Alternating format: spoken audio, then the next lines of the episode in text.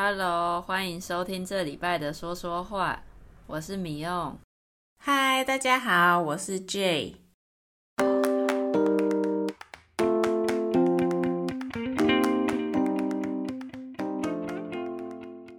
九月了耶，又要开学了。我昨天缴了这学期研究所的学费，觉得好心痛哦。缴了钱，论文也写不出来，整个是脚心酸的。天呐，加油，迷哦！之前也看到网络上很多人说念研究所压力真的超大，所以我虽然之前有考虑过要念，但看大家这么辛苦，我就觉得要好好考虑清楚。对呀，我们有个学长也是一直延毕，今年第五年是最后的期限了。好不容易才把论文弄出来，终于毕业。哎，希望我不要拖那么久啊！延毕就是延后毕业的意思，我们很常用这个说辞，基本上已经变成一个固定的单词了吧？像我就可以说，我本来硕士应该上学期就要毕业的，结果论文写不出来，只好延毕了。哇，学长五年真的超久的，没有我对你有信心，你不会这么久的。不过念研究所真的是一个钱坑诶，钱坑就是在说一件事情要一直花钱的意思，坑是地上的洞，地上有一个洞的意思，然后你的钱一直掉进去的感觉。我们就会说钱坑，唉，希望喽，我也不想继续再待在这个钱坑里了。对，赶快出来研究所的这个钱坑。那不止研究所，比如说很多户外运动也都是钱坑，因为你开始了这个兴趣，要常常花钱买一些装备，然后装备也都不便宜。像露营、潜水这类有很多昂贵的装备，开始了就是个钱坑啊！哦，我现在才想到，养小孩、养宠物也都是钱坑。但还好我的课已经修完了，所以这学期不用再缴学分费，只要缴学费就可以了，而且也不用再烦恼选课要怎么选了，开心。哎，不过我最近也在选课，哎，跟大家分享，其实很多大学的课是可以去旁听的。像是我几年前准备要考西班牙语的考试的时候，我就找了家里附近的大学有没有西班牙文课，然后就去旁听了一个学期哦。记得以前大学的时候，上某些课都会有社会人士或是其他系的同学一起来上课旁听。我一直以为旁听是要另外申请的耶，所以其实是可以自由参加的吗？嗯，我那时候也是先上网爬文，很多人是说第一堂课可以先跟老师打声招呼。跟老师确认一下可不可以旁听，所以我就这么做了。那堂课的老师超好的，他觉得我去旁听没什么问题，都还会帮我准备我的讲义耶。那不错耶。不过我比较好奇，旁听生的话需要像一般的学生一样做报告或是写作业吗？我觉得也是看老师决定诶。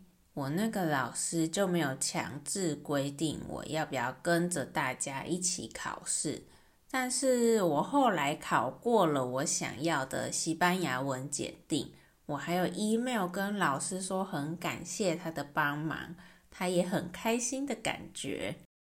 嗯，那你这次是想旁听什么课啊？最近又有什么想学的内容了吗？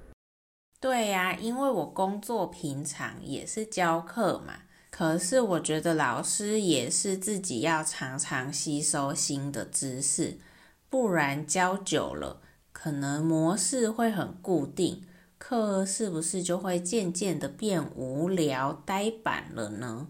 所以我自己是喜欢有机会就当当学生的，当学生的过程也可以学习其他老师的教学。哇，你真的很认真呢！大家听到这在教学上这么有热情，是不是应该要赶快去找他上中文课啊？赶快去我们的 Linktree 上面跟他联络吧。好感人哦！谢谢你帮我打广告诶。赶快去看我们的资讯栏吧！但是真的当学生也是一件很有趣的事情啦，所以刚好是开学的季节，我就在看我附近的大学有什么有趣的课。看完之后觉得很棒诶，感觉很多课比我们以前多元很多。整个看完觉得社会有在进步。真的假的？是说离学生时代已经很久，想不起来以前有什么课了说。说这次是看到有哪些课让你觉得社会有在进步啊？我觉得变得很多元的是他们的通识课，诶，通识课就是不管你主修主要学的是什么，每个人都可以去选的课。也可以解释成通用的知识吧，通常不是很艰深困难的，但学校还是会规定大家至少要选个一两门的通识。没错，其实通识课对学生来说就是一门凑毕业学分的课吧。对啦，以前真的是这样，但是我还是喜欢，因为通常都轻松有趣。像这次我就看到这大学里面有爱情学分，教大家谈恋爱的课，然后还有教性的课，还有教你怎么好好养宠物的课，心理学相关的也超多的，教大家了解自己的身体、心理，也了解人与人的关系。诶，是哦。以前好像真的没有这类有关于人际关系之类的课程，可能随着社会的改变，现在这种课程也逐渐被大家需要，而且大家也越来越重视心理的健康，所以大学也慢慢开始开设这类的课程了吧？对呀，毕竟我们毕业这么久了，现在看到大学教大家这个时代真的很实用的课程。真的可以感觉到社会的转变，大家在意的事情跟以前好像是蛮不一样了。不过，你会不会觉得这些事情，爱呀、性啊、了解自己、人际关系等等的议题，拿到大学才教，其实有点晚了呢？不知道现在的国高中会不会上这类的课？以前健康教育只要讲到关于爱或性这类比较露骨的内容，老师都会随随便便、迅速的带过，可能也是怕讲多了会尴尬吧。殊不知这个内容其实是很重要的，故意避而不谈性教育，反而会产生反效果吧。学生可能会对性更好奇，更想去尝试。但却不知道要怎么去保护自己，或是不要伤害他人。露骨就是一点都不遮掩，说的一点都不委婉，表现得非常明显的意思。嗯，真的也没研究过现在小朋友学校有没有这些课呢？不过我们至少可以知道，如果小时候错过了这些学习，到了大学还是有机会再去学的，又或者像是我是社会人士了，还可以去旁听学习，永远不嫌晚呐、啊。没错，终身学习嘛，活到老学到老喽。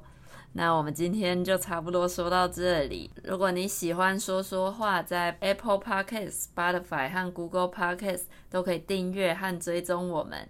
也要记得给我们五颗星，让其他学习中文的朋友发现我们的节目哦。对的，我们几乎每个礼拜都会有新的一集，大家可以找自己有兴趣的话题来听。如果你喜欢我们的节目，也觉得说说话对你的中文学习有帮助的话，可以到 Coffee 斗内给我们鼓励哦，PayPal 或刷卡都可以哦。如果大家每个礼拜都有固定收听我们的节目来练习中文，也可以考虑在 Coffee 上每个月给我们一点点的小额赞助，给我们支持哦。那我们就下个礼拜见啦，拜拜！感谢大家的收听，拜拜。